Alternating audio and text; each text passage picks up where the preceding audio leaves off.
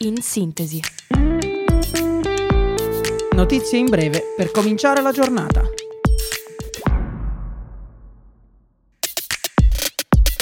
Buongiorno a tutti da Radio Yulm. Io sono Diletta e questo è In Sintesi. Ecco le principali notizie del giorno. Forze di maggioranza KO al Senato sul decreto lavoro. Il voto della Commissione bilancio sul parere al nuovo pacchetto di emendamenti è finita in pareggio, con 10 senatori di maggioranza e altrettanti dell'opposizione, per cui la maggioranza è andata sotto. La commissione è stata sospesa a causa del mancato parere necessario per esaminare le nuove proposte di modifica presentate ieri mattina. Il decreto lavoro è un provvedimento sbagliato che va cambiato, ha affermato la segretaria del PD Elish Line. Questo esecutivo è incapace di passare dalla propaganda ai fatti. Maturità 2023. Ieri al via con gli esami che da quest'anno ritornano alla formula pre-Covid. Sono più di mezzo milione gli studenti che hanno sostenuto la prima prova di italiano. Sette le tracce proposte in tre diverse tipologie, da Moravia con un brano tratto da Gli Indifferenti a testi di Piero Angela e Oriana Fallaci. Il presidente ucraino Zelensky in un'intervista alla BBC ha riconosciuto che i progressi della controffensiva ucraina sono più lenti del previsto.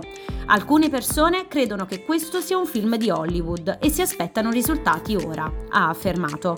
Non lo è, ciò che è in gioco è la vita delle persone. Per il secondo anno Huawei ed SDA Bocconi School of Management lanciano in Italia l'iniziativa Tech with Air.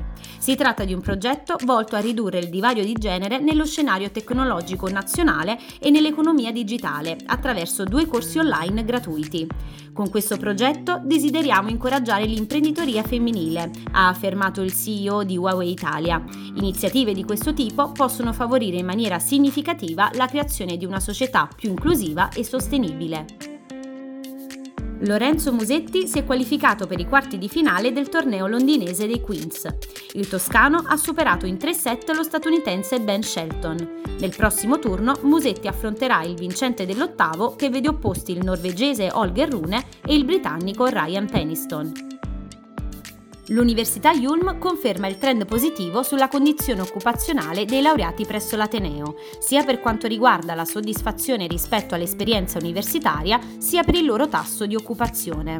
I laureati nel 2022 dell'Università Yulm, coinvolti nel 25 rapporto sul profilo dei laureati, sono 1432 di primo livello e 580 magistrali biennali, dati importanti e motivo di grande orgoglio per il nostro Ateneo.